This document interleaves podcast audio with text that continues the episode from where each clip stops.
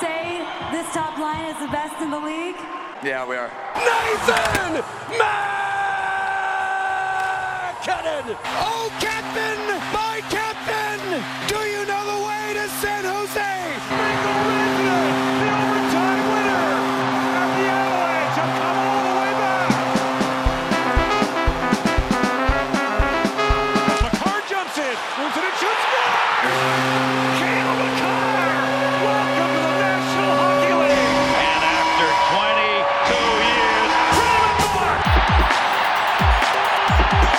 Good morning, good afternoon, or good evening. It's time for NHL training camp, and the Colorado Avalanche have finally told us who will be there. So it's time for the grand return of Burgundy Radio.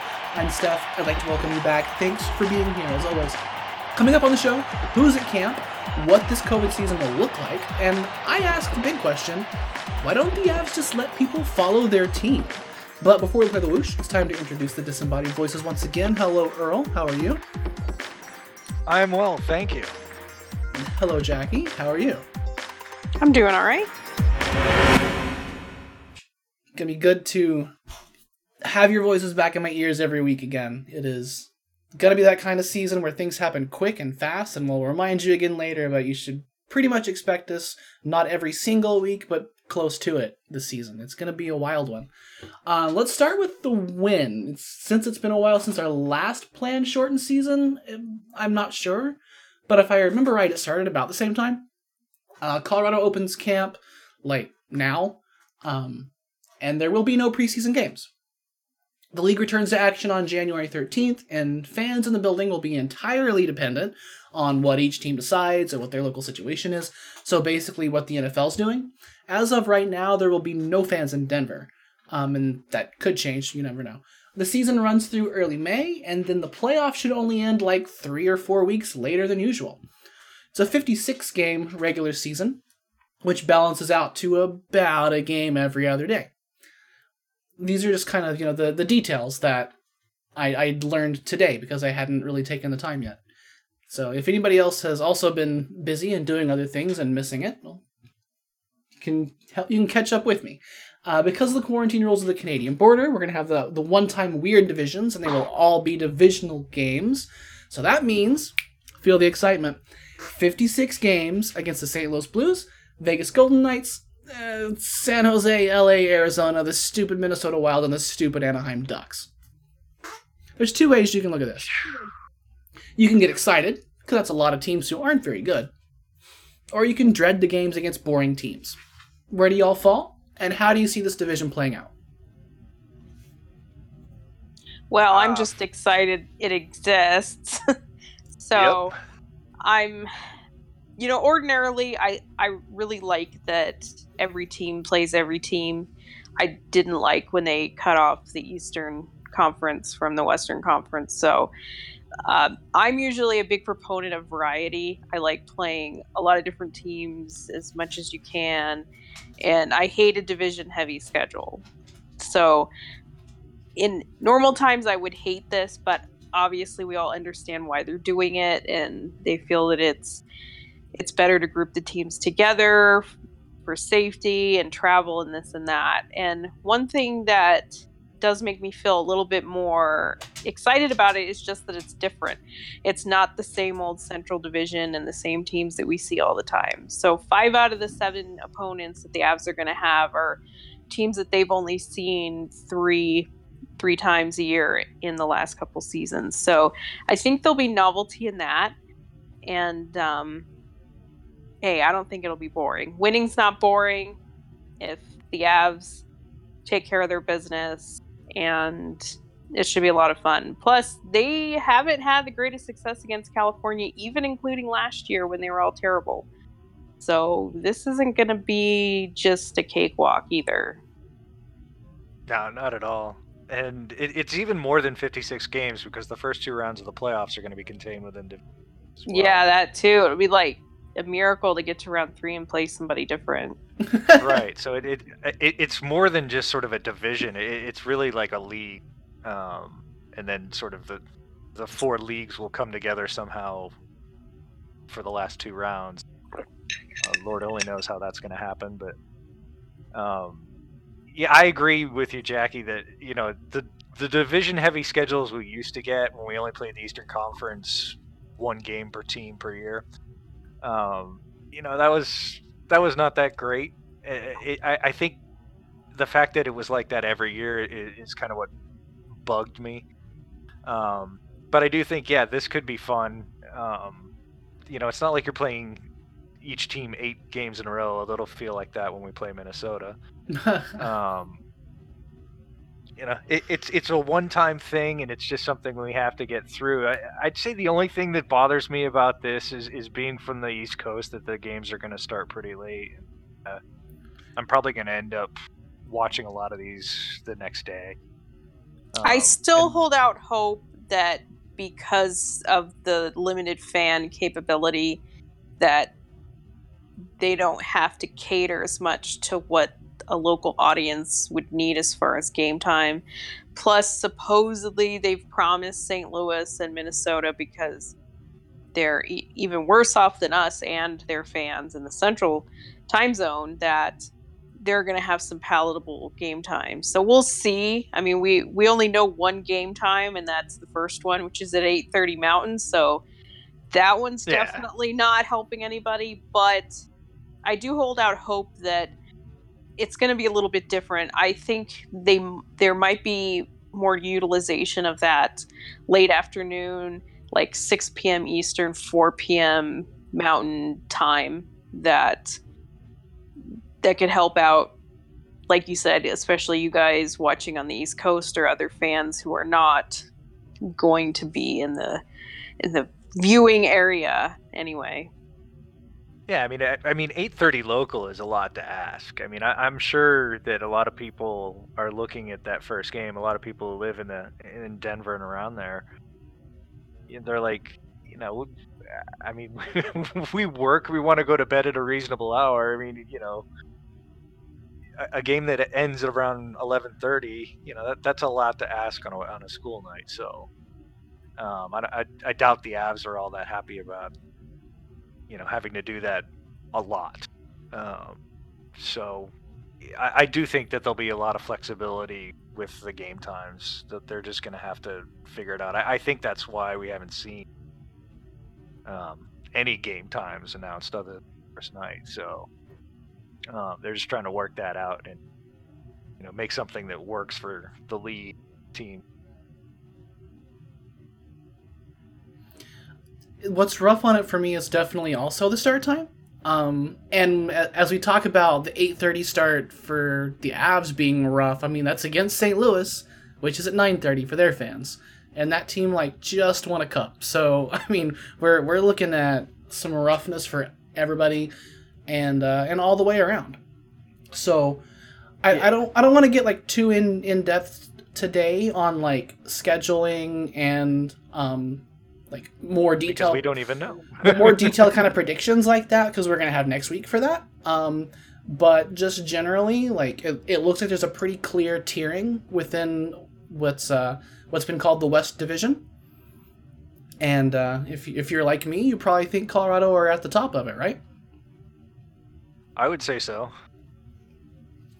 I'd um, say they're in that tier. Yeah, they they should certainly contend for the division title, but I think yeah, Vegas it, and St. Louis will be right there too, though.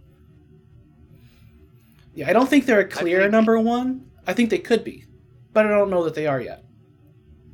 Yeah, I I think there are fewer questions with the Avs than perhaps any other team in the division. Um, yeah, I'd say with St. Louis, you know, you're looking at some changes that they they made over the off season, how that's going to work out. Um, you know, Vegas is always fairly strong, so you know, it, it's a pretty safe bet. They're going to be pretty close. Um, yeah, I think what what might be more interesting is how some of the what are perceived as as the bad teams are going to be like, because you know, usually league wide, there's always one team that everyone think is thinks is going to be terrible at the beginning of the year, and they end up, you know, at least being mediocre, you know, good enough to to make the top four in the division. Oh, I think um, it's even more than that. Every year you look at the standings predictions, like in the newspaper or whatever, on all the Sportsnet, blah blah blah, and it everyone's predictions are basically what the standings were last year. Yeah. And then and then you look back on that at the end of the year and you're just like yeah, that is and you think every single year, oh, this year was crazy, this happened, that happened. It's going to be even more this year because you're going to have a shorter uh, season schedule. So any team that gets on like a hot streak, like Buffalo, in their this might be the year that Buffalo's ten game hot streak might actually get them somewhere because there's less time for that to average out, and then Yeah. and then you're playing all the same opponents. So when you tend to play the same team all the time, regardless if a team's good or bad, it ends up going to more splitting the series. So I think you're going to see a lot of teams that are considered quote unquote bad who might actually make the playoffs in their in their divisions. Now, I don't think it's going to be like so bad that all the California teams make the playoffs, the Avs don't. I mean that that would be truly bananas and that's not going to happen, but you have to wonder are one of these bad teams going to play some kids, get on get on a little run and it's just enough to get them in the playoffs? And then I also wonder about San Jose. I mean, they were in the Western Conference Finals, then they were terrible. Like where's the real truth there? So that's one that I'm not completely just saying, oh, San Jose is going to be terrible forever because they do still have talent. It's aging talent and they're going to have big problems. But what they put on the ice a week from now, that that group could still win games. Definitely. I, I, I agree. I just don't find them as intriguing as, say, Los Angeles and Anaheim because they, they do have sort of an op- opportunity to to play a bunch of kids. Um, If I was going to pick one, I'd say Anaheim because it seems like they've been building towards that for a few years. We know they have the goaltender. Their kids aren't all going to be necessarily that young. If if a guy like Zegras steps in and he's able to to make a little bit of a difference, that could really help. I think LA's kids are too far away. I Byfield and Turcotte, I don't even think they're going to be on the team this year. If they are, it's way too early for those two. I just I don't think their kids are ready, but you never know because right. Playing those young guys is such a huge variable that nobody accounts for. Yeah. Um, yeah. I, I mean, the, the the reason that we, you know, that the coaches hate playing young kids is they're unpredictable. But part of being unpredictable is sometimes they're good. exactly. exactly. Yeah. so yeah, you just don't know. Um, but I just, you know, if, if you're Los Angeles, if you're Rob Blake going into the season, um, you know, on paper it's kind of a throwaway in a, in a short season at that. So it's a good chance for for him to learn a lot about what he's got. so yeah, es- you know, especially if you're I, I one of these they're, teams they're that's more of a wild card than than most people think. Like- most people just think they'll be Like- awful. Yeah, especially for these teams though that are that are in that situation like that, where I mean they've aren't good. Nobody expects them to be good now. Like that. That's where they're at. Is why not? You've got a short burst, and if if you're bad, it'll be over quick. And Yeah. And Like- nobody will see it. exactly. not with their faces, at least. Yeah. yes, you don't have to worry about attendance. You don't have to worry about it dragging out for 82 games. Exactly. Like it this is going to be the season to try stuff. yeah. Or, or to just you know take outright if you're you know Chicago. Who I think Chicago was going to be in a position where maybe they could try some kids and, and see what happens. I know that like the D's bad, the goaltending's bad, but the forwards were good. But then then you lose your top two centers. That makes it a little bit more difficult. I mean, you can say the Yeah. goaltending's bad, but I would ask what goaltending. yeah. Um, because there basically isn't any. Um, okay, so are there any other divisions that you think are going to be interesting to spend time pointing your faces at, other than the Avs' one? Well, think, of I'll course, be the- watching the Canadian division a lot because probably the Montreal games will be a lot, a little more accessible for me than the Avalanche game, fortunately. But um, and and obviously that's that's going to be fairly hyped in the sort of the mainstream hockey media.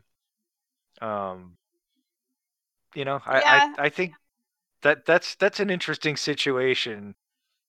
Um, just because you're you know you've you've got some teams there that are going to be interesting. Toronto's always going to be interesting. I think the Canadiens, their sort of late run last year, and, and you know maybe bringing in some some players that could help them could be a, a good team. Ottawa, you- you've got the wild card thing with lots of younger players. Um, Vancouver, you know that could be fun. I, I think that's probably going to be the division I spend the most time watching outside of our own. I'm I with think you even there. as a, a bunch of non-Canadians as we are, is it is interesting, especially from a novelty perspective, to put all those teams together and see what happens.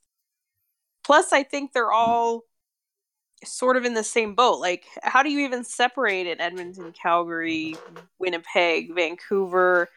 You know, they're all kind of in that in that same tier. Like, you, a lot of people assume Toronto's going to be the best and Ottawa's going to be the worst, but I'm not so sure because, like you said, Ottawa has the young kid factor, but a lot of those kids are not fresh into pro 18, 19 year olds. They might play Stützle as as their young kid, but a lot of the others have been in the AHL. Like there's some of these guys are going to be ready to go, and you've had Chabot and Tkachuk who've already played several years. So I think Ottawa's going to be a lot better than people assume. And uh, so for sure, that division is going to be interesting. I don't mind the Central. That one's really the mishmash one. Like it's kind of interesting that you have like Tampa and Carolina, and then you have yes, like noted, Columbus and Dallas. And noted this- Central American city, Tampa Bay. Yeah, but you have the two teams that were in the Cup finals, Dallas and Tampa Bay, in the same division, which it blows my mind that NBC didn't think that was interesting enough of a matchup to put on national television, and instead are putting Tampa against Detroit on national television. But hey, I don't make the decisions. You'll we'll see what product that is when the time comes. but there you're definitely see a lot of teams that are ne- aren't even in the same division, aren't in the same conference, and they're all together. And I would like to see more of like Columbus and Carolina. Those are the teams that I think are decent, and I don't see that much of. So I think that's kind of an interesting division to me. The East to me is completely boring. I don't care. I don't need to see it. I did. They're on TV too much as it is. Like I keep was going to say we're going to get so much of that you won't even believe it. I mean, do they even need to get on a plane? They could just get on the bus and all play each other. That if I was a player, that would be boring to me. My God, spending your entire year in the upper East Coast, no, thank you. Boring, boring, boring. But not my problem. I am Yeah. primarily outside of the West, also excited for the Canadian division, just for the full chaos reason that you kind of alluded to. Um, and that's where I'm at on it. Anything else on that, or are we ready to to move on to some random ass news that dropped over the weekend? Let's go random. Let's go random. Let's go Um, random. Colorado versus Vegas, February 20th, will apparently be an outdoor game at Lake Tahoe. Which, which sounds fucking rad, to be honest. Not not the game, but the setting sounds awesome. Yeah. If you can't have fans were- in the building, then obviously you can't have an outdoor game in an arena. Maybe you can have use an outdoor game to um give yourself some, you know, eyeballs on something cool. it was interesting how it's it's like just barely a month from now that they're going to pull it off. It's not something that has been planned and announced forever. Even though I heard rumors that the the people in the events department in the NHL they love the outdoor thing and trying to think of a new way to present it, which I think people had complained that doing the stadiums was getting stale and since they had to cancel the two outdoor games in Minnesota and Carolina, it makes sense they want to do an event, but they're I guess they figured the ratings and just the media from it, and they will be able to sell more sponsorships and things like that. Will generate enough money to make it worth doing it. So, I think it's pretty cool, and it's cool that they chose Avs for it, and it just speaks to the excitement around the team and everything like that. So, I think that's pretty neat, and I don't think it'll be literally on the lake. It'll probably be on the golf course that's just on the shore of the lake, but it should make a really nice picturesque backdrop. And with no fans, we should be able to see different, hopefully, a closer camera angle, some different things. So I applaud them for trying something different. Why not? In a year where you can get away with trying different things, let's do it. That's probably going to be the whole theme of like this podcast and for the whole year. Like, embrace the different, try something new, and maybe you'll learn something.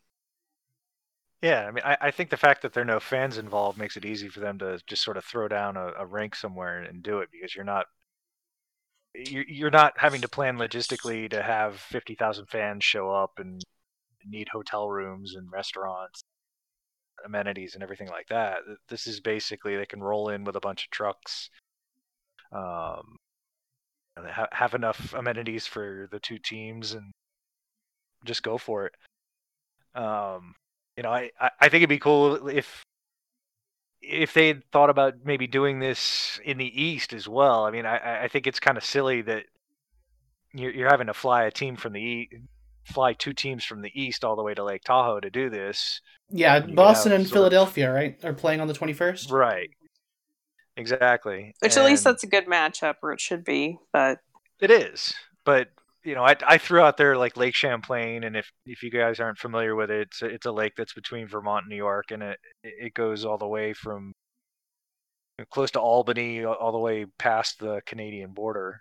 Um, and then someone else suggested you could have a game on the Canadian side as well, so you could have the Canadians playing nearby. Um, some East teams, but you know that that's the kind of thing. You know, if they are able to pull something like this off with, you know, maybe six, seven weeks of, of thought beforehand, you know, maybe we'll see some other. You know, I think so. Like yeah. This. Yeah, exactly. I think they're pretty good at executing that mobile rink or whatever that they've they've created it, crafted it enough times, and they know how to yeah. set it up and with all the NHL safety standards and everything, as cool as like playing literally on the lake would be, it just makes sense that they need an NHL built rink and for all those reasons. But um, yeah, if it if they pull it off and it works well, absolutely, why not? Why not think of other places?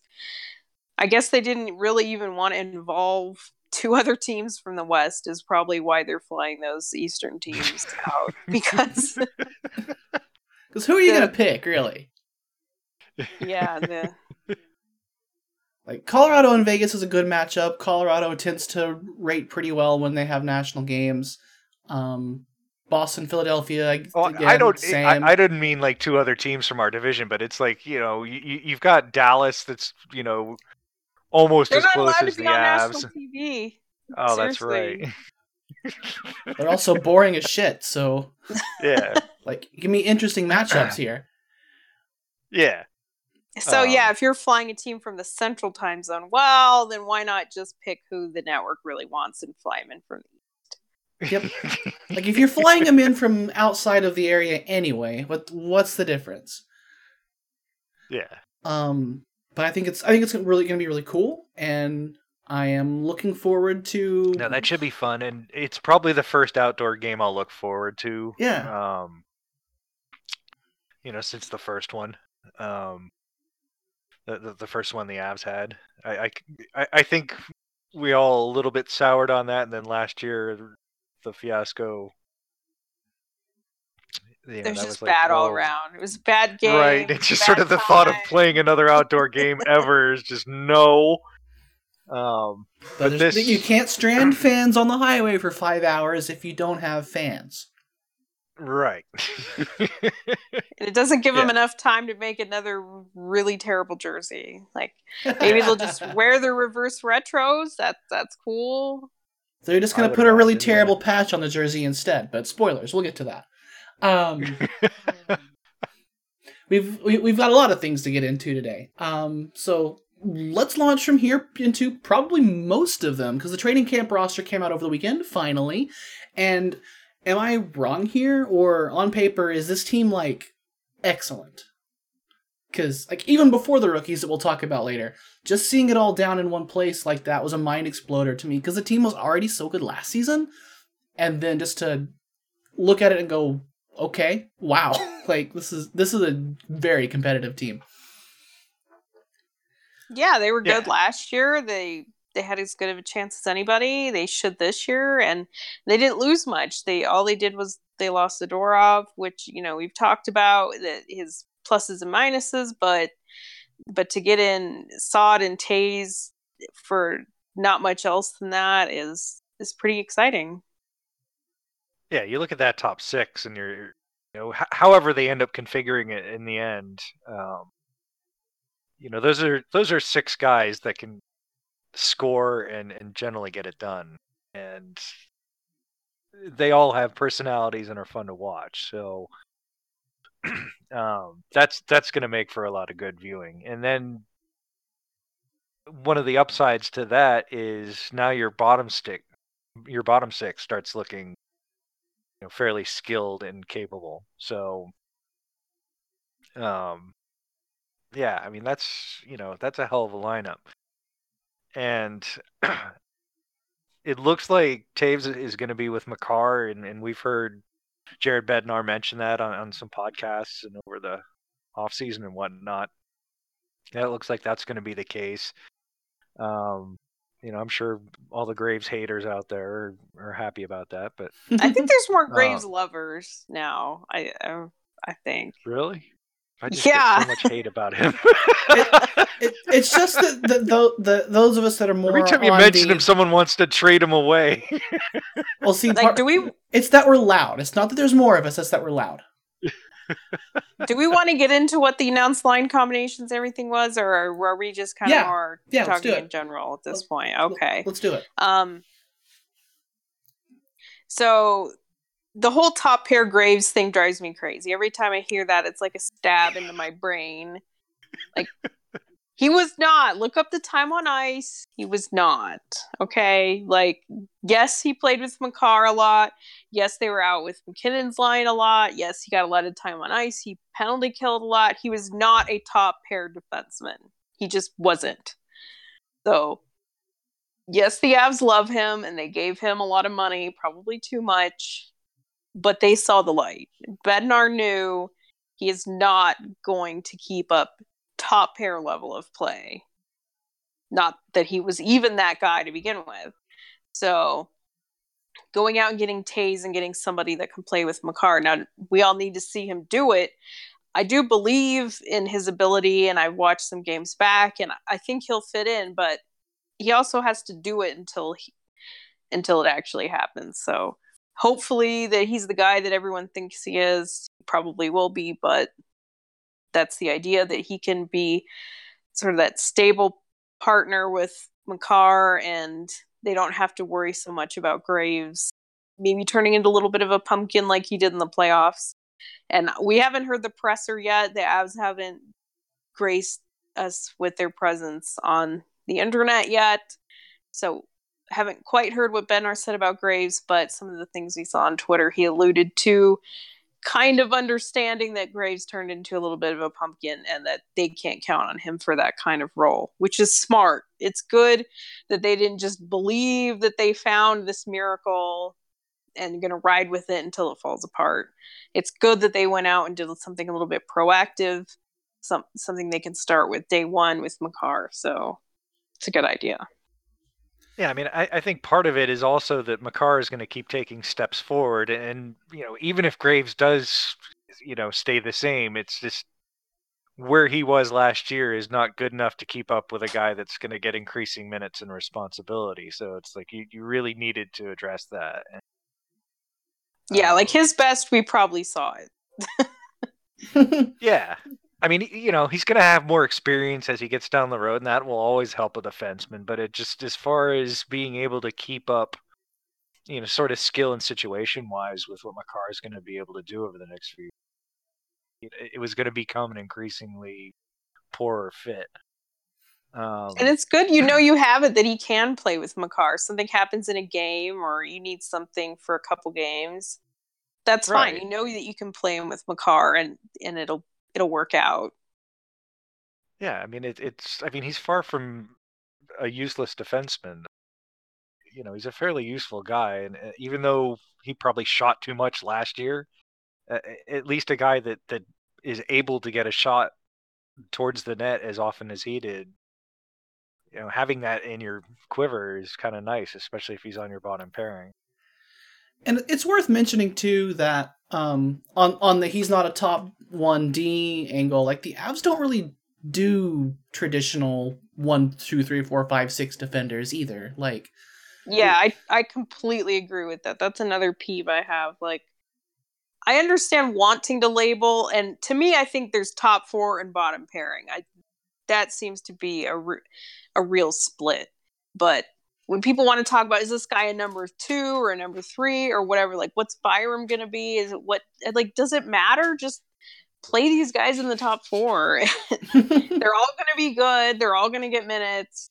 Like, uh, yeah, I don't care what someone's label is or who's the really the number one. Is it Sam? Is it Makar? Because it could be different reasons.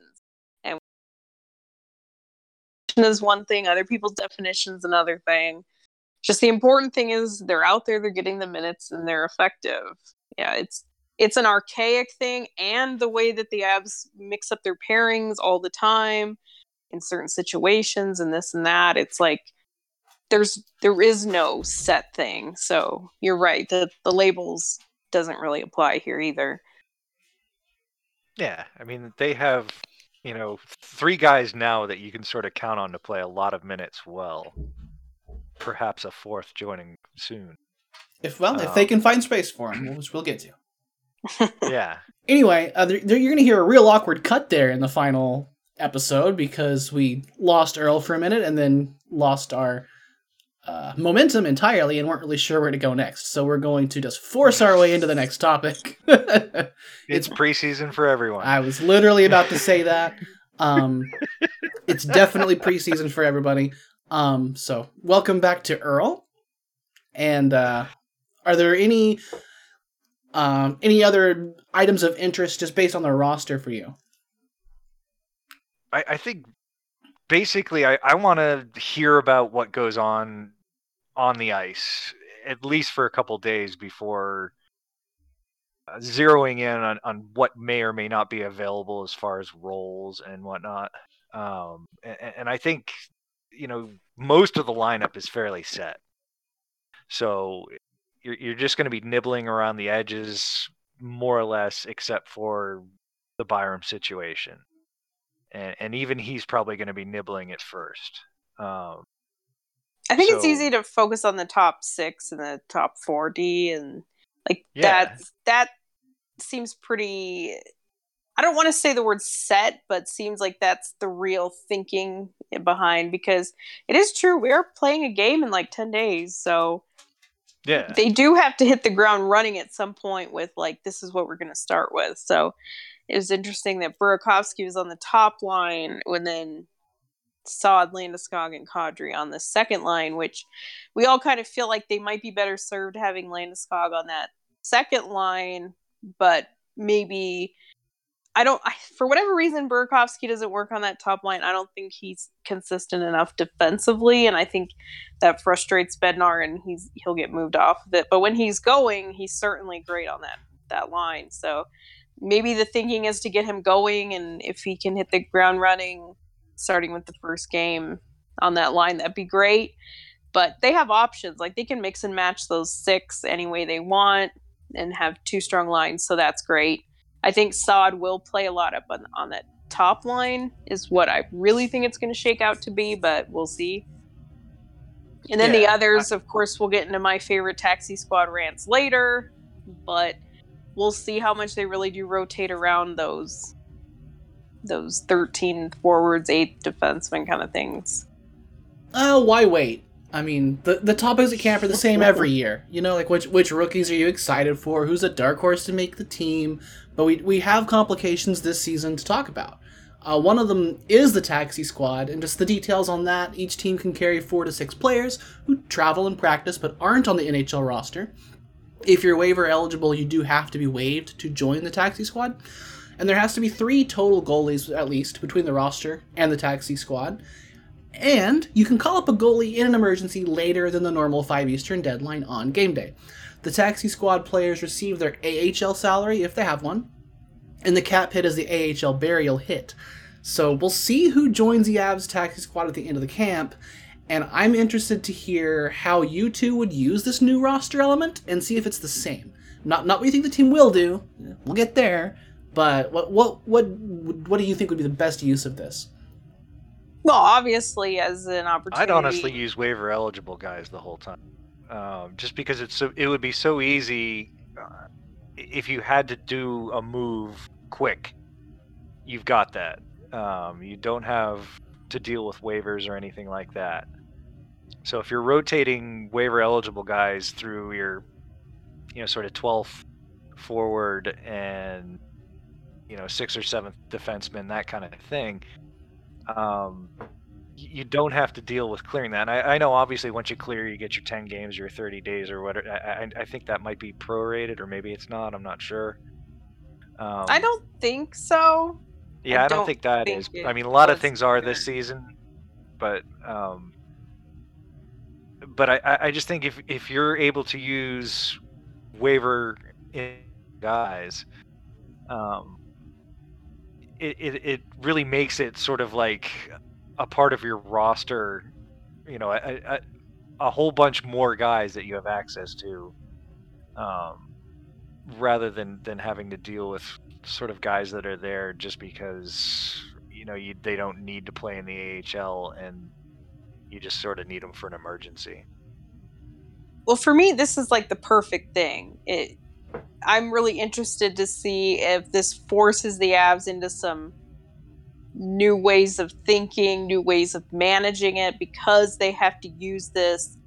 And maybe people aren't quite aware of some of the wrinkles of this is that the AHL, when it starts, it's supposed to start on February 5th. And I believe that they will have a season because they kind of need to, and the NHL needs them to.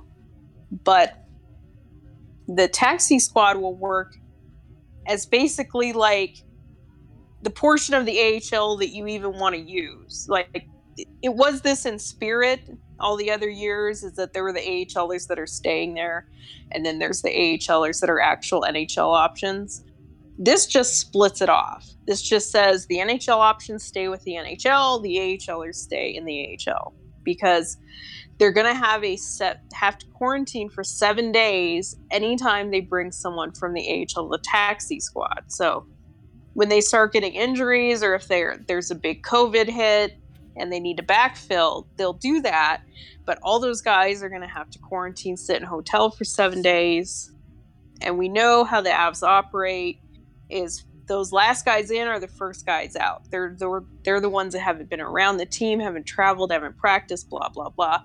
They're not going to be given consideration to play with the Avs. So the taxi squad is really interesting because it's it it's just making it obvious what, what wasn't said in the past is these are all the guys that that are going to get quote unquote call ups and fill ins and and it's even better that they can be with the NHL team travel and practice and everything and so the ease of using them is going to be even better because they are literally right there so like what Earl said is that they'll be able to bank cap space because on days off and days that they're not playing, you don't need to carry any more than 20 on the NHL roster. You can send them down, quote unquote, just on paper, and then their cap hit doesn't count for that day. And you do that over all these days, even cap strap teams like Toronto,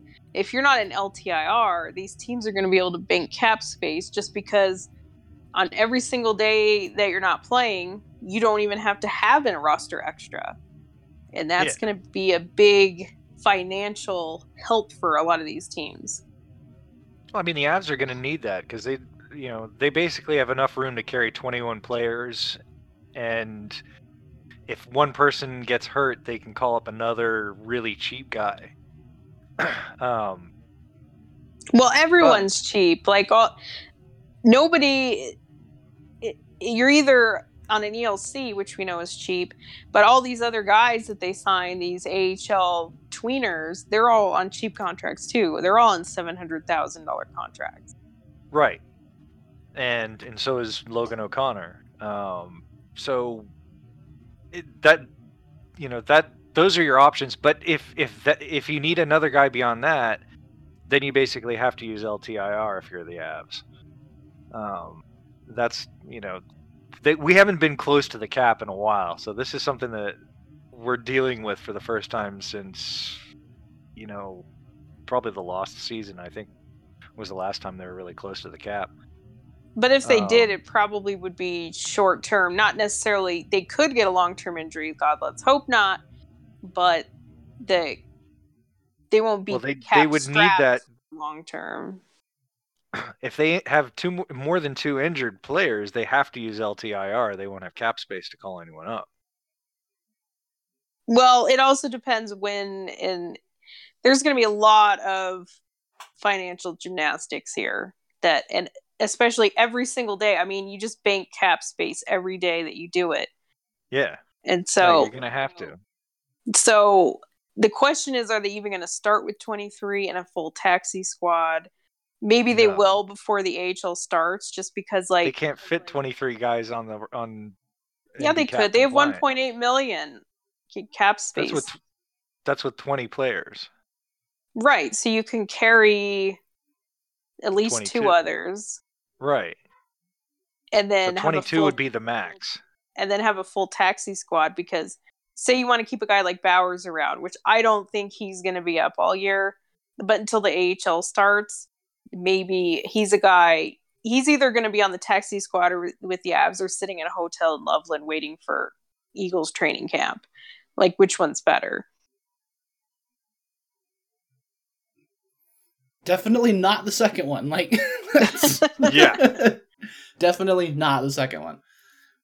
but like the whole oh we can just it's great we can send everybody the AHL like they're even further from getting in an actual game now like before when they were 40 minutes away and you could just call them at noon and they'd be there for the game which they didn't do for all these young guys now they have the hurdle of a 7 day quarantine in a hotel room and i've seen people thinking that they're going to like trade out the young guys, like can have Kaut on the taxi squad for a bit and then Bowers for a bit. Like, sure, they could do that. I think there might be a team out there that does that. This is not how the Avalanche do it.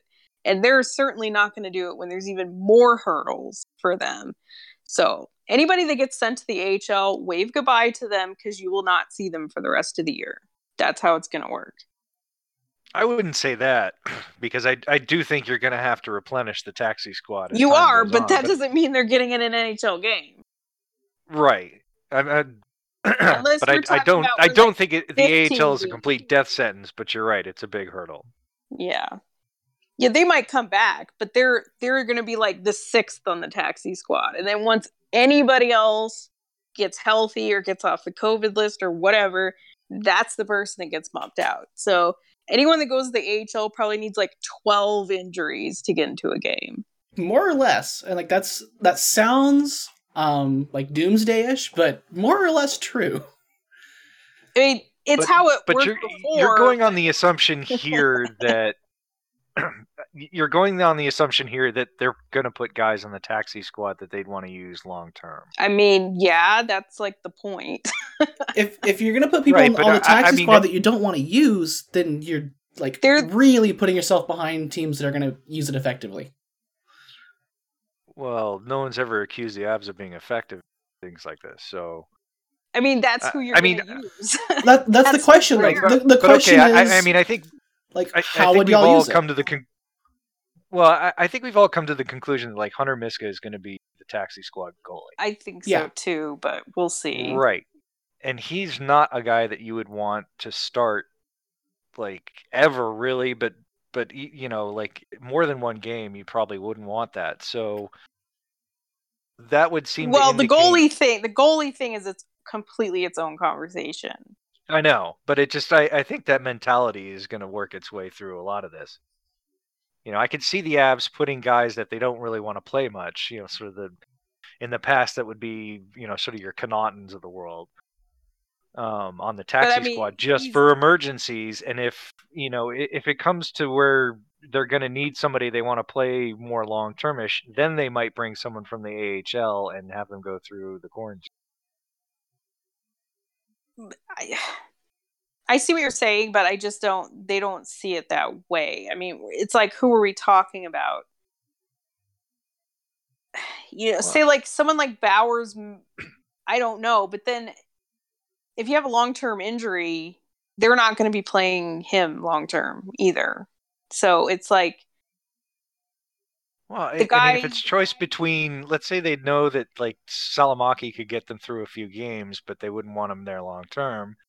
But they wouldn't want someone younger there long term either. They'd want him more than Salamaki. I don't know about Yeah. that. You definitely don't know about that. and, and and maybe that becomes a, a topic at the in our time when we talk about what's going to happen with with Kaut and with Byram. Um, Right, and and, and it, this is why you know I, I think we're all fascinated with the taxi squad because there is sort of a, a couple ways you can go about this, yeah, and all of them are fairly scary.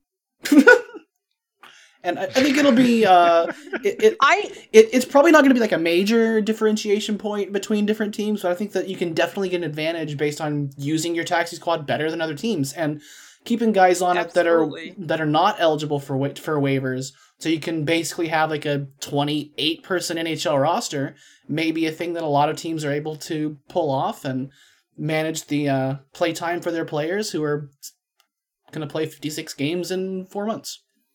Right, Yeah, exactly. and- like it, it's going to be such a tool for teams to take advantage of if they want to. There's either the financial advantage, and then there's also the advantage of being able to have a lot more extras. You you can have a lot younger extras. Of course, there's going to be some of those AHL tweener extras. The other thing is is that if the junior leagues ever get going, the taxi squad's going to be looked at as the AHL, meaning guys like Byram will not be able to be on the taxi squad. They're either going to have to be on the NHL roster or they're going to have to be sent back. So th- there's not going to be getting around that if they do play, but that's February at the earliest. So the good thing is is that this gives the Avs no excuse to get rid of these younger players for at least several weeks because there's literally nowhere for them to go. Yeah, The other complication to you know this whole kind of conversation and speculation and stuff like the other complication here comes from the Avalanche themselves, not just because they aren't are when have they ever been known for doing things effectively or whatever. Um, not not only for that, but they make it extremely difficult to actually like see camp. And this is where we're going to get unhappy because there's a lot to love about this season. Colorado look excellent. They look poised to be at worst top two in the division. They can make a solid playoff showing and add new pieces to the roster. And yet, it's like they don't want the media to cover them. Also, the 25 logo is bad. Get it off the jerseys, please. But the, the main issue here is nobody is allowed to attend camp at family sports. And they'll only be at Ball Arena for one day, which is rough. So yeah. the kind of information we're going to get to to go on here on the kind of decisions that they're making is so limited. It's Yeah. going to be provided by the team. And yeah, we're at the mercy of do they even feel like telling the truth or getting it out in a timely manner or providing it at all? And it is, it's this sad game of cat and mouse where it's like don't ask, don't tell. nobody asks the questions, nobody's forthcoming with answers, so we all just kind of go in this little cycle of of we're doing our jobs but we're not doing anything and it's frustrating. It's frustrating because we as fans have to go out and do a lot of it ourselves, find information ourselves, and and then it's and then it defaults back to the team. Now the team truly is the Iron Curtain, and they pick and choose what what we get to know or what we don't get to know. We'll see how it works. We'll see it, what they tell us. They, they supposedly they said everybody's healthy. Well, they hid Francouz's injury in the playoffs. They were supposed to say he wasn't practicing. He wasn't practicing, and they never released that information. I've seen Sorry. things like practice doesn't matter, you know, it's boring, it's repetitive. But that's where we find our information. Everybody that goes on Twitter in the afternoon and is like, or comes on Reddit or HF or on Discord says, What's the news? Well, who's in the lineup? Who's injured? Where do you think that information comes from? It comes from the people that went to practice and watched it because that's the only way that we know anything. And to take that away, yes, we understand we're in COVID times and this and that, but there are ways to do it safely. Let's just put it that way. When nobody's asking for safety to be compromised. Yeah, But- we're, we're not asking to put reporters in locker rooms. There, but there's no reason that you can't put, you know, eight people in the sta- like all on opposite corners of the stands from each other and let them stand, you know, 30 feet back from the ice behind Plex and watch what's happening. Right, especially since this is a facility that's open to the public. If they wanted it to be, if they were concerned about safety, they would be doing this entirely at Ball Arena, where nobody from the public is going to be there. They have public on their rink, not even on the other one, on the Avalanche ice. They have public ice sessions before and after every single Avalanche session using the same benches, using the same ice, using everything. Ew. So if you're worried about safety and keeping the public away, and you won't even let somebody watch from 30 feet away, then like what are we trying to accomplish here? Or okay, if you want to say, you know, you you want to keep the reporters safe, everybody safe, provide streams. Okay, so that I'd be fine with that. I think all the media would be fine with that. Totally. Provide a stream at least. Let us see what's happening. Jared Bednar would not be fine with that. well, other teams do it. Right. all the flow it- of information, things that we want, is not something like pie in the sky. Gee, wouldn't it be lovely if? It's stuff that probably at least half the league already does. That all of us are just asking for. Right, but there, we're looking at two different roadblocks here. It's like some of this is just Jean Martineau being the way he has for years and years and years, and that's just sort of, you know, everything's on a need to know, and, and we don't really need to know. Um, plus, you also have Jared Bednar, who, you know, I, I don't think he's paranoid about it, but you know, he would rather not have just out on the internet and the airwaves, sort of who's playing with who and, and what drills they're doing and sort of what their power play looks like, what their PK looks like. And I can totally understand that because if there's no league mandate requiring him to, you know, show what he's doing, he's not going to. You know, that any coach is going to be like that. But all that stuff, I mean, it's it's, you it's hard to balance that. if you um, told people in Toronto and Edmonton they, they you weren't just going to know who's on the power play, that would be 100% not acceptable. Right. it's it's part of the market. It's the don't ask, don't tell. It's that yeah, it's this culture that Martineau and the Avs have brought from the Stone Age from Quebec. That this is how you run the media, and it's freaking 2021 right now. You just you can't run it how you ran it in 1990. It's it's a different world. It's it's it's uh, if you're not providing it, fans will find out. It, it's just Right, this I- right. game that if if they don't want to see who's doing the power play, people will find out. Like it's you can't if you are out in the world at any point, people will find out. Right, but my point is, is that I, I think the deal with Martineau is like he would just rather not have players talk to the media um, At all. much. Right, The bare minimum And- to keep your fans. That's all he wants. right, but right, I, which is, is I, I think more of the stuff with not allowing fans to see what's going on in the rinks that's coming more from hockey ops. You know, I, I think that's more like Jared Bednar and uh, you know, that side. I don't, you know, I don't that- know because that family sports is is such a dump. Like it's not secure. It's not. They can pretend because they're putting up the iron curtain that it's all the name of safety. That place is absolutely not secure. So if if you're using that excuse, like I get it, and I, I do ex- respect and appreciate the safety, but it's not safe there. Like, why aren't you doing it at Ball Arena? Is my question. So it's just it's unfortunate that they don't see that this exciting team that so many people are talking about even nationally isn't something to celebrate isn't something to share with the world like we're not asking you to not do it on your terms but do something and they just don't they still act like it they're doing all us all of us a favor by just showing up and playing the game like that's what martineau if he could get away with just turn on the TV, which haha, that's another issue. Uh huh. turn turn on the TV at seven o'clock and you'll find out who's playing in the game. Like that's that's how he operates, and it's it that's not how it works in 2021. Is people want information, and whether you like it or not, they're going to get it. If you play, if you're an active participant in playing the game, then you can manage the message.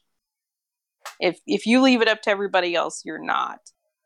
And it's sad that the the local reporters here have all fallen into that don't tell it's just nobody wants to do anything. Nobody wants to step out of line. Nobody wants to go the extra mile.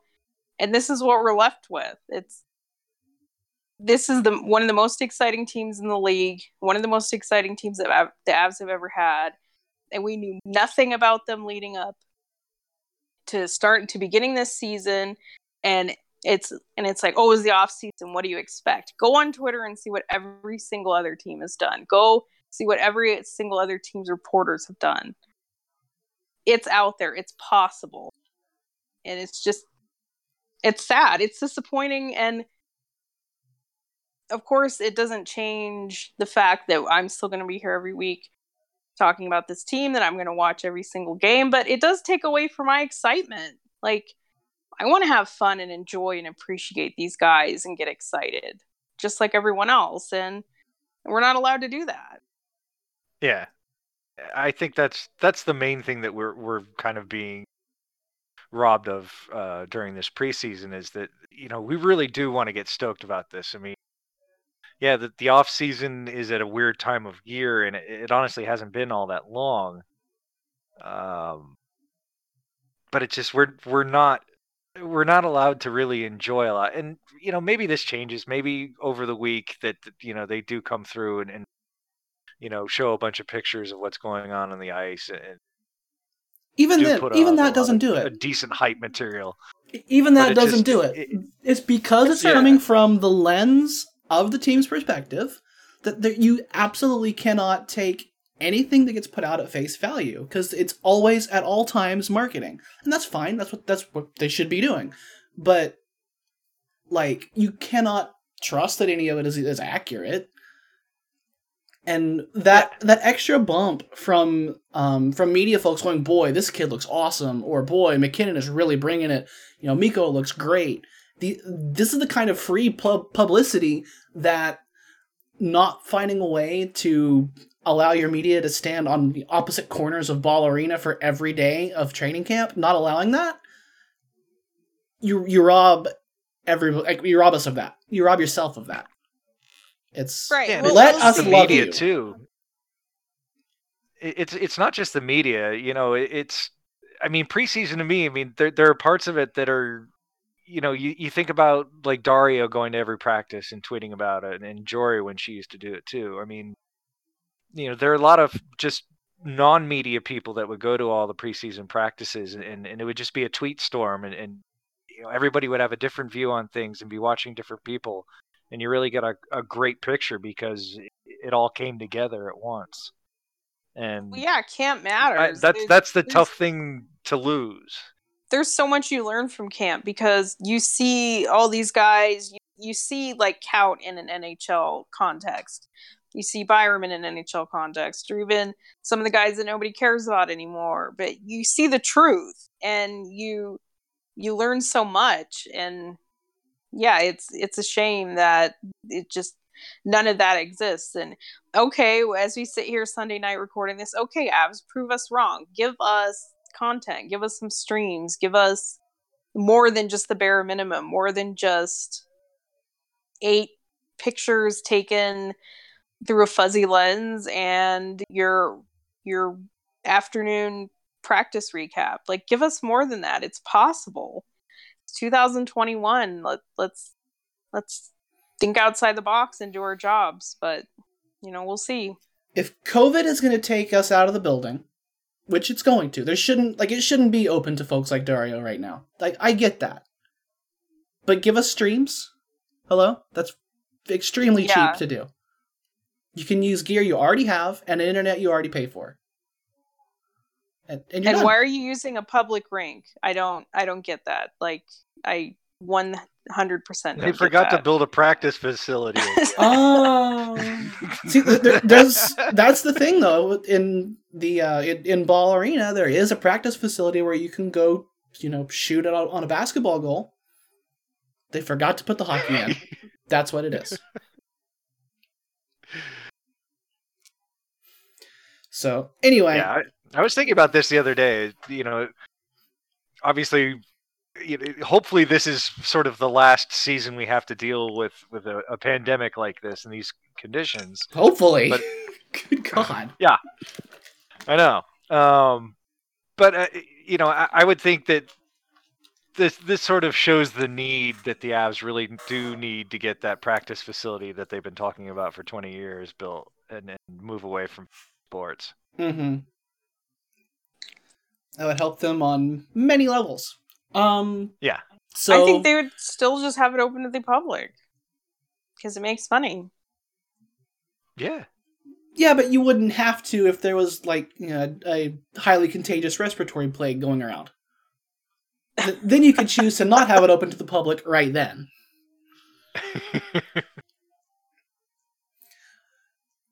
So is that is that over with? Is that out of the way? Yeah. All right. I've gotten it off my chest. Yeah. So then, since we with with all these caveats, which is not how you say that word, wow, um, regarding how much information we're going to actually be allowed to know, what do you expect to actually happen to the taxi roster? Like where where in this NHL world do you see um, the most exciting new names ending up? That being Bowen Byram, Martin Kaut. I hope so. I really, really do. I I'm not going to be okay with it if neither of those two are on the at least on the taxi squad. Like I understand everybody's healthy. They have 12 NHL regular forwards and 6 NHL regular defensemen to play. Like I get that. I don't expect Ian Cole to get scratched or Tyson Jost to get scratched for either of them. And that's fine, but things happen and things are going to happen relatively quickly. So I'd be shocked if we're looking at sitting here in mid March and Kaut and Byram haven't played a game. They've been on the taxi squad sitting around the whole time. Like it's just not going to happen. There, there's going to be an opportunity, uh, or hell, you could even waive Cole. Nobody's going to take him. Put him on the taxi squad and play someone if you if you absolutely need to. But they won't. They're not going to need to do that. Like you like we said, they, they have enough money to have two extras on there. If you want to play Byram, you can. So that gives you the flexibility. The taxi squad, as long as it's done by 3 p.m. Mountain on the day of the game, you can activate somebody and they'll be ready for for the game that night. Um, but other than that, you know, we hope to see like Timmins and Bowers would be nice, even though I think they are going to use the he needs to play excuse. also there's going to be vets like they they wrote down Sherwood as their 13th forward right now. Like why? He hasn't even played that many NHL games, but sure, whatever. Or Salomaki, you know Gilbert. They're going to give a look. I think they're going to give Burrows a look. Dennis Gilbert. I expect to, I I expect to see all those guys. I mean, I hope we're done with like Dries and Tynan and Magnet. Like it's just so worn out. Just no, don't don't keep any of those guys around. I understand they're going to want to look at the new guys. As long as it's a mix of those and they they've done what they need to do with with the young guys being around then I th- I think it'll be a good mix too. Like I understand you're not just going to have all prospects on your taxi squad, but but the prospects that we're expecting isn't just for like experience and to make us feel good. It's like these guys can actually contribute to the NHL and win. So that's what they should be doing. Uh, for me, I I expect Byram to be on the roster, uh, not taxi squad, not AHL, not WHL at all. um, you know, I, I, expect him to be on the Avs roster from day one and, and playing regularly. You think he's gonna um, be the um, seventh D then? I think he's gonna be more than that. I mean, I think he can, but there's a lot of bodies to get through. I, yeah. I I don't know how you can go through watching the World Juniors like we have been and and have any doubts at, at what he could do for you. We're going to talk a lot more about that next week. Um, a little right. bit, a little bit in a minute, but you can look forward to, to a lot more talk about World Junior next week after it ends. It's still ongoing now.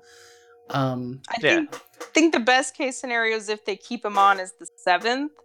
I don't think they'll have to to begin with though, because because if there's no WHL, then he can be on the taxi squad, and then they don't have to pay him NHL money. Like he's still there. He's yeah, but you're, you're going on the assumption that they don't want to play him. yeah. it, it's not that they don't want to play him. It's that they want to play like nine different defenders. like everyone's I, healthy. I I don't know. I mean, we'll see. I want to see the real context to how Bednar talked about him. And also, if we ever get a real report, the other thing is, is he going to have to quarantine? Is he going to have to sit around for a week? Probably. So now he's playing till Tuesday, unless they send the jet up to go get him or some figure something out. Well, he's well, gonna have to cut jets out the wazoo. They can go get him. well, until it happens. If so if you suffer from jets out the wazoo, call Earl Jackie and Steph LLC, and we will help you sue. okay, so now he can't even get out of his hotel room until the first game of the season. Like he's not playing that day. You better jet him so, in. Like you better jet him in. It's it's you cannot do what Ottawa did to its Stützle. Jet him in. Right. Like I that doesn't make sense to me either. Like what why do you want this guy to sit around for a week if you don't have to? I, it makes no sense to me, but we'll I mean, see who gets jetted in if anybody does. But if he doesn't, then that's a sign for what their plans are, and if he does, maybe it is, maybe it isn't. Yeah, if they jet well, him in, then yeah, he might play open night. Or he if might not. not. You can't really tell. If if if not, not he's going taxi. to play opening night. Yeah. Which, like I said, I'm okay if he's on the taxi squad because he's there and he's available, and they can work him into the lineup. But it's a matter of whether just... they actually will before Erik Johnson's knee explodes. Um, Martin Kaut, I I think prob the taxi squad is probably going to be where he finds himself to uh, starting things until we start getting some injuries in the forward core as well. Even though he definitely, I think, deserves a spot in the roster. I, I don't think it's like a giant L if Kaut bounces back and forth between roster and taxi like it might be for Bowen Byram. I I think yeah. I'm I'm going to be on record saying it's fine for either. Like th- they have to be on the, on the taxi squad. That I will hear no argument that either one of those needs to go to the AHL. Absolutely, there, there no. will be zero argument. Absolutely not. Either one of them. and those two are the ones that were playing. Has Bowers played a game since March? No. Has O'Connor played anything since the bubble? No. Has Timmins played anything since the bubble? No. Like, why haven't those guys played this fall? So, a guy like Kaut, he has been playing. He's been practicing. He's been in game shape. Like, he's the guy you should be playing. What about all these other guys that have done nothing? I don't think Kiefer Sherwood played any games either. No. Keith or Right. Sherwood. Salomaki or these other guys that are sitting around. So I don't want to hear the game. They need to play games argument. Like Byram and Kaut are the two that are the most game ready out of anybody that's going to be in that camp. Yeah. At this point, they you know they they're more game ready than they need to be. Um, They're they're more game ready Again, I- I probably think- than Ian Cole, than Yeah. Ryan Graves, than and any of the NHL defenders who have not been playing in World Junior. They are probably conditioning wise on the level or better. not Sam though. Sam, Sam's still number one. Yeah, I mean the Avs don't have one through sixty. They have Sam through and then two through five D. Well, Right. you know, I'll co-sign that. That's fine. Uh, but I, I see I I see uh, Kaut as a perfect guy to have on your taxi squad because of the waiver in eligibility. Yes. He jump back and forth. Keep him on uh, taxi right up until what is it, three o'clock your time, five o'clock my time. Mhm. Um, you know, just sort of max out the amount of cap you're saving. Which is I weird, by you the way. That's not great for his salary. Why is the call up deadline a set time of day? Because it's like when Uh, it counts as a day. Like That's when they turn the fax machine off in New York City. I mean, that's my question, right? Like, why isn't it like, I don't know, like game time minus two hours or like five o'clock local time? Like, why is it five Eastern? Like, a, a team that's playing at six thirty Eastern has a lot more last minute wiggle room than a team that's playing at midnight Eastern because they're on national TV in in California. I guess I guess it's just a way to account for like a day, like a day's yeah. worth of no, salary. five, five o'clock. whatever. It, it's like a it's like a fiscal day. Fiscal day. But I, yeah, I can see the argument that you're looking at 10, you know, 11 p.m. Eastern because you're on the West Coast. Like three, five Easterns are really not relevant to you, but Yeah. teams are gonna always have to have one extra guy on game day. You just should. You know, it's gonna happen. You know, it's gonna happen in warm up. You don't know. Someone's gonna get sick at the last minute or whatever. You should always have one extra guy. There should be no excuse for that. Yeah, well, this team doesn't believe in carrying extra people on the roster, so.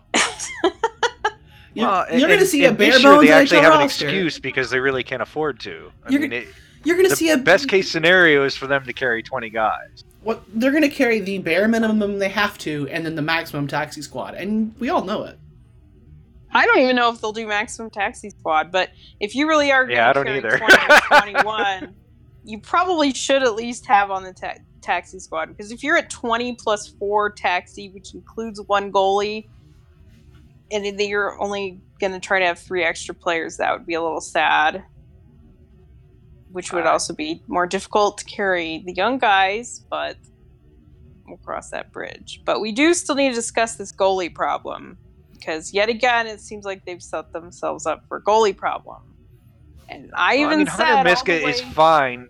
You know, it, it.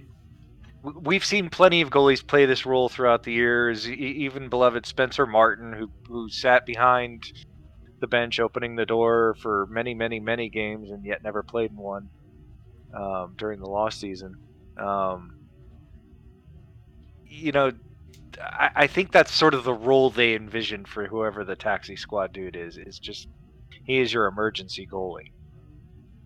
Which is fine, but that guy's going to end up playing at some point. Yeah, probably. Like- not if the other guys don't get injured all the time like they have for the last two years. Okay, like, so why would you count on something happening that hasn't been happening?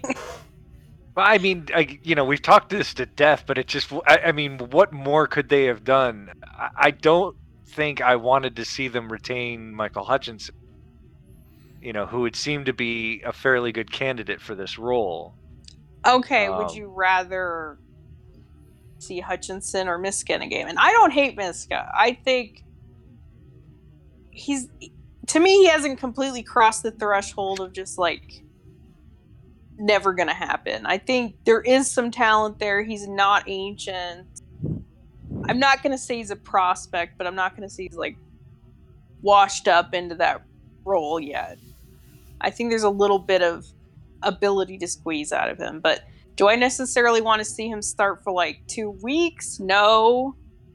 But I get no, that would never nobody's- happen. Nobody's third goalie you don't want to see start for two weeks. This is the, the regular argument that always happens when we talk about third goalie is nobody's third goal is fantastic. Nobody wants to see their third goalie play. But it's crazy to me for a team that wants to win the cup, thinks they're a contender, that you're trying to squeeze the best you can from every single roster spot from you know, it's the excuse why the kids can't play because we're trying to win a cup. It's the excuse for everything else, like buying at the deadline. It's like, yeah, third liner's not going to move the needle, but we got to do it because we got to have just that little bit extra depth to make that little bit extra difference because we're going to win a cup. But then when it comes to the third goalie, it's like, yeah, whatever. The guy's a bum regardless. We'll just keep whoever around. Oh, surprise, he actually has to play. Oh, he's playing in the playoffs, which had happened two out of the last three years, and for more than one game. You know what? Why are you? Why are they just so cavalier about that position? It doesn't make sense to me. Well, because the up the only upgrade they can really make is to get someone that's waiver ineligible and good enough to be that third goalie, and and that just doesn't you know that that comes from drafting and developing. Okay, well we know that part's never going to happen. But so yes, the, the teams that have the best third goalies are the ones that have a waiver That- exempt, decent prospect. So that Right. that's not going to be happening here. But why Well, sign I mean, nobody? Werner, Like, Werner is okay, and then we'll have Annunen later. So I, I don't know if they're good to enough me, to be those are number those are your best options. Um, Maybe and like I'm- Annunen could be available this spring when Finland's done. I could see that as their strategy, but like but even past the spring, I mean, next year. I don't know if either of them are going to be ready for the number three. I just, Who, who knows? The fact of the matter is, is the, only thing that they could do to upgrade the third goalie position. You know, you could get some guy that has to clear waivers, and maybe he does, maybe he doesn't. You know how they are about waivers; they don't think that you know so a good yes, goalie thanks is gonna. Leafs because you had two goalies taken on waivers once. Now that means that they are scared to death to send down Yeah. a replacement level goalie who so it's better to not sign one and to not have one at all than to have one and have the very slim chance that somebody's going to take him on waivers. Right, it's better to need and not have than to have and not need. My, So- I just don't think they were that cavalier with the goalie this this offseason because I don't. I think there wasn't a better option. This is a hole they dug Yeah. before that before this offseason. and this is a conversation we I- had I on mean, the Discord. obviously, um, I really think that Well, if The you best option is you sign get one lucky. of the one of the first guys, I mean, sure, at this point, if we're talking about today, what goalie can you sign? Yeah, there's nothing. If we're talking about the beginning of the off season when teams are trying to get rid of goalies with the cap and this and that, that could have been an option. It could have been an option to sign some of the better third goaltenders. You know, Ryan Miller was out there. He signed for one million dollars. You know, there's they not like could have had Ryan Miller no easy. I mean. I'm sure Ryan Miller would have been dying to take the third goalie job with the Avs, but it just, uh, you know, obviously they didn't look at that as an upgrade. You know, Well, they, they didn't gonna- consider that situation viable, and it's just, uh, you know, I'm not defending their logic. I'm just saying that's, you know, this is what their thinking is. I mean, if they're choosing to roll with Miska, then roll with Miska. The worst thing would be to make another dumbass trade just for some guy because he's cleared waivers. To get somebody in that's not any better than him just because the guy's cleared waivers. That's what I don't want to see because no, it's not going to be Josh Anderson that they're using for it. It's going to be it still has to be something that has value.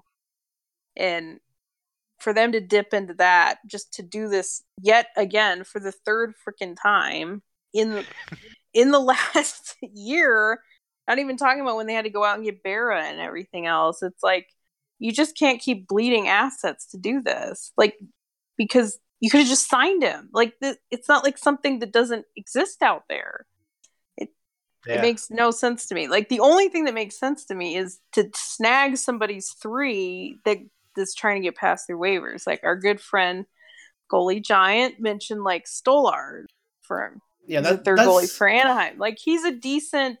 He's better than Miska. You snag him on waivers. He doesn't make that much. You keep him on your NHL roster because it doesn't matter because the guy has to practice and travel and everything for you. So you that's how you get an upgrade, but you know, you're playing with fire. I guarantee you that three's gonna play. And it's not just, oh hey, if Frank and Gruby get hurt at the same time. What if COVID takes both of them out? Like, hello? It, going to happen. Like you have to think, okay, well what if we wake up one day and we're told, hey, these eight guys are not playing for the next two weeks, then what? You have to think about that. Ma- And you're gonna have to play there. Maybe we should find a new topic before we put more evil into the universe. It's almost like a football team not having any quarterbacks. That would know. never happen. Who could have thought of that? So yeah, your your three is playing in a in a season regardless. I, they played a guy who was in their four who was injured in a game. They played a known injured guy in a game because they had to play him. Like, of course they're gonna play Miska. and It's gonna be more than once. So if that's the bet you want to make, then fine. Strangely enough, he was the only goalie who didn't play last year. I bet he played. Yeah, that's that's probably the, gonna change. The Avs used five goalies, but Miska was not one of them. I really think they're just stalling until the time when justice can be served. Um, it's just a matter of when will that be and will it ever come? Um, because because like because like you're right. The the only thing that really fits this role is somebody that's de- a development goaltender, and Yeah. That's that's where they're at. Is their development goaltender still you know in Finland being Finnish? Well, and they do have the other development goaltender who's close by. He, you know, obviously he'd have to wait through quarantine if he was playing for the Eagles, but um, Well, we'll see who they keep. I mean, may- maybe they end up keeping Werner. I don't know. Maybe that'd be We'll weird. see. but- I would definitely, I would definitely put Miska on the taxi squad and put Werner with the Eagles. And if you know, if something happens and you know you have to use Miska, you know, hopefully it's just in a mop-up game or something like that. But then you can say, all right, we're going to call up Werner and put him through the seven days. Sure, if you know a guy's going to be out for a while, I mean, you're going to have to do that anyway. But And and here's a question: like, let's say these guys come up with some vaccine, like we've heard talks of. Um, what does that do to quarantine? And and I know this is a question we can't answer, but it would seem that if if a guy is vaccinated, then you're not going to have to wait through quarantine to go from the AHL to the taxi squad. I guess we'll see. But I, I really don't think that's going to apply for the regular season because that's only through April. I, I don't know. I guess it's possible if if they say, hey, this whole team's been vaccinated, or I mean, you've got to get Vax. both doses of the vax. So that takes a month. And I mean, Yeah. and and apart from that, it's a that it's about protecting you. I don't really know, like if, if- if you've been vaccinated, can you still carry the virus and shed it? Like that, right. I don't think They they're going to change that confirmed that protocol no matter what happens. Okay. No, I mean, I, I I just don't know because, you know, you would think that that's something that maybe teams are investigating. It I uh think I think if anything, it would give them more peace of mind knowing that this guy's not gonna, you know, be sick. But like Steph said, they also still don't know. You you still have to follow the protocols because you don't know can that guy still get everyone else sick. Right. So and and it's not just about oh all the Avs have been vaccinated. It's like okay, well now they're going to go play Vegas or they're going to go play Minnesota four games in a row. You know, Because that's fun. maybe maybe the Wild haven't been vaccinated yet because so you can't have your protocol fall apart for that. Um, but if the protocol ever does change, you know you can find out here. We will talk about it. That's what we call a fake ending. We're not done yet Psych. because we can talk a little Yeah. bit about World Junior so far too. Uh, so what's going on Oh, up boy. there? I, I I had every intention to watch some of those games, and then I started doing other things, and it just never happened. So I'll leave it to you amateur scouts. We're down to the semifinal. We'll get a lot more into depth on this next week after it's happened, and we can kind of you know talk about what different teams have done and what the the whole full repertoire from certain players. But specifically with with Monday and Tuesday's games, which Avs prospects should we be pointing our eyeballs to? So we still have three Canadians and one American, that which is what we started with, and good fortune for us, they all made the final four. Um, so for the U.S., we have Helleson, who uh, he started as a depth D, like he started as the seventh D, but he has worked his way up. He plays with Sanderson now. He kind of splits. He split the pairing a little bit more, but now he he's so it's a good thing he's improved. He's kind of got his foothold in there in the. I don't want to say top four because they do really spread the minutes on their D out, but as a one of the regulars anyway, and he's played well. I think he has three points, two goals, and an assist, which is it's pretty good production for for a guy. It's not known for it's his more offense. like one goal, one lull goal, and an but he is being more aggressive offensively, which is nice to see. Um, he's still sometimes the puck skill. You're like, yeah, that probably didn't work, but um, it's been a good showing for him. And you especially like to see a guy that moves up the lineup. You're always happy to see that. Um, with Canada, we had our three. So Justin Barron is in this sort of the same role as Helleson. He's third pair guy. Um, but he's been solid in that role from beginning to end, which is pretty good for a guy that a lot of people didn't think was A going to make the team or B was going to be one of those extra defensemen. But uh, he has two points, I think. Um, so he's contributed. He's I talk about a lot about how he kind of reminds me of Graves, which I don't say that's an insult. I I know that it might sound like I don't like Graves, but I do definitely see the value that he brings, and I think it's nice to see Barron in that role.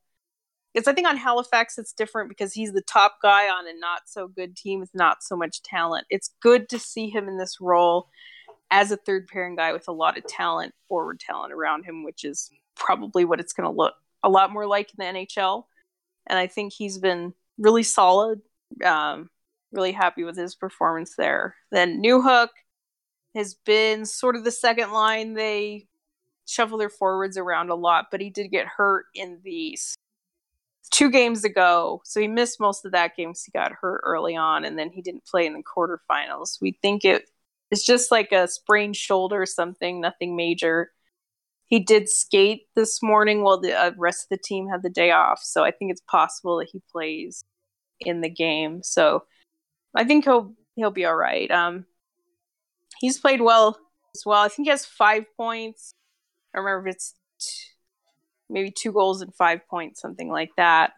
And he's he's done really well with like carrying the puck and and using his hands at the net front. He's sort of a spark plug kind of guy. He's not an energy guy, but just kind of the pace and just the the skill he has always seems to bring energy to his line.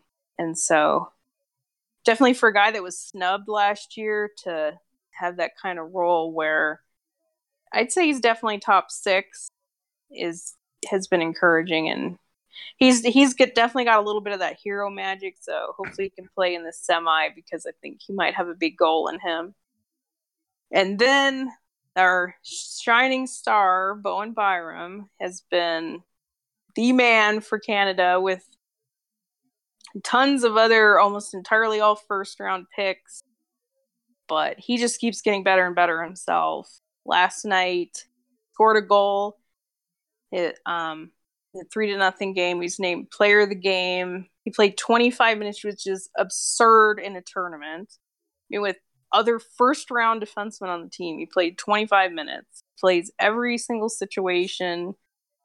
He's been physical. He's been moving the puck great. Just everything you can want from him. He's, I, it, all the announcers talk about this guy's a pro. He's ready for the NHL. Just everything. I mean, he's been so good and in a lot of different ways. I could go on and on. I know I've already gone on too much, but Um, he he also has uh, he deserves uh it. yes. he has uh God, I can't remember. I think four points, one goal, and three assists. So uh, he's contributed, but none of their D's have a lot of high point totals. I think he leads the team in, in D scoring from D and everything. So, so anyway, we're hoping for big things for the last two games. So uh, it's going to be Canada Russia in one semi and U.S. Finland in the other semifinal. And I expected to be U.S. Canada in the final, but I think Russia's really good. So if Canada loses to Russia, I know everyone's going to say like, "What a massive disappointment!" and this and that, but but that that's a real that's a great A matchup right there. So anything could happen. Yeah, it's going to be two good games. Um, just to echo your sentiments on our, our guys, I, I really like the way Barron improved throughout the tournament because, like you said, what what his role is in Halifax is really different than what he's playing now, and what he's playing now is probably more akin to what he's going to be doing in the NHL. Um, and also, Halifax's coaching staff is probably not the greatest to to learn from defensively, from what I've seen. Um, I, I think he's sort of expanded his game a bunch. Um, and I know a lot of people don't notice what he does, but I would say like just short of Byram, um, he's probably one of the best passers as far as defenseman uh, outlet passes in the defensive zone. Um, he's very smart with the puck. He has good vision. um, a lot of people are going to look at eh, how he defends one on one in front of the net and say like, "Oh, he gets, you know, gets beat outside and stuff like that." And that's just that's the that's the toughest part of defending for for a young player, any player. And yeah, you know, it's like it, it, when he makes mistakes, that's what you notice. But when he makes good plays, they're they're they're fairly innocuous, so you, you don't notice those as much until they go awry. But I've really enjoyed watching him over the the past week or two. Um, and I could say the same for Helleson. I didn't get to watch him as much because there are their games are on way too late for someone on the East Coast like me. But um, you know, seeing him move up the lineup like he did was really nice. I I think what he brings is something the U.S. team was really lacking last year, and you know they they seem to be a little bit more complete with a guy like him on the roster, and that's kind of good to see. Um, Newhook, he was real rusty at first. Um, you know, the poor guy, you know, didn't play for months and months. He came, had to quarantine for two weeks, and as soon as he gets out of quarantine, the whole team goes out into quarantine for another two weeks. So it's like he's been he's been kind of screwed on that. But playing lots of Mario um, Kart or whatever he does in his free time. Right, exactly. So it's you know you see the rust, but you also see the flashes of what he he brought to Boston College last year, and you know, I, I think it's probably going to take him a, a, month playing in college to get back, you know, really into a groove. Um, but you know, that's fine. We're we're sort of looking at him towards the end of the season, maybe signing with the Avs and either joining the Eagles or the Avalanche, depending on how things go. Um, and and Byram. Um, I mean, listening to guys like Ray Ferraro and, and Craig Button just marvel at him is is fun. Just to you know, just to hear guys fawn over a prospect like that because he has been pretty much far and away the best defenseman I've seen eh, throughout the whole tournament for any team. Um, you know, he does a lot of things. The, the the the system they play really doesn't feature defensemen well. I mean, they're kind of like pass it back to the point so the defenseman can shoot at somebody's leg, and, and we'll see what happens. That sounds familiar. Offense. Yeah. So he'll fit right in. Um, but his goal last night, oh my god! I mean, that was just so fun. Bar down, middle of the ice. It was so sweet. It was like Shirley Manson was singing it. Um, it it's you just watch him throughout the tournament, and and I have no doubt that he could be he could be uh, an impact player in the NHL very rapidly. Um, and I, I would guess that the Avs are probably thinking the same. Because I just I, I don't know how you could watch someone play like that in in this situation, and we've seen in the past the way Makar and Timmins really kind of made their mark in this tournament. Um, you know, Byram's doing the same kind of thing, and you know, it, it it would be really nice for for Canada to seal the deal and you know, he wear the the captain's C and whatnot and raise the trophy first. Um, I, I think that would do a lot for his bona fides with whatnot. But I, regardless of how it turns out, um, I, I just think that that Sakic and Bednar have been watching this and, and been really impressed. And then you may have heard um, that Newhook's injury was like looked like a collarbone or some shit on Twitter, and that's why we don't listen to Twitter doctors. Yeah, because you can tell a collarbone's broken like pretty much from 10 feet away, and they would have never let him go back out. so anyway, uh, it's a little bit of World Junior hype. We'll we'll talk a lot more about like the whole tournament in general um, next week, um, because we are ten days away from playing games, and we're gonna be playing three or four games almost every week. So we're gonna be giving y'all new episodes of Burgundy Radio pretty much every week. Um, with a couple of exceptions. One of those exceptions is going to come after the first two games because it's two games. Um, and then there'll be another week off that we'll take in the middle of March. I'm not really sure which we haven't settled on which one yet. That depends on capital T things.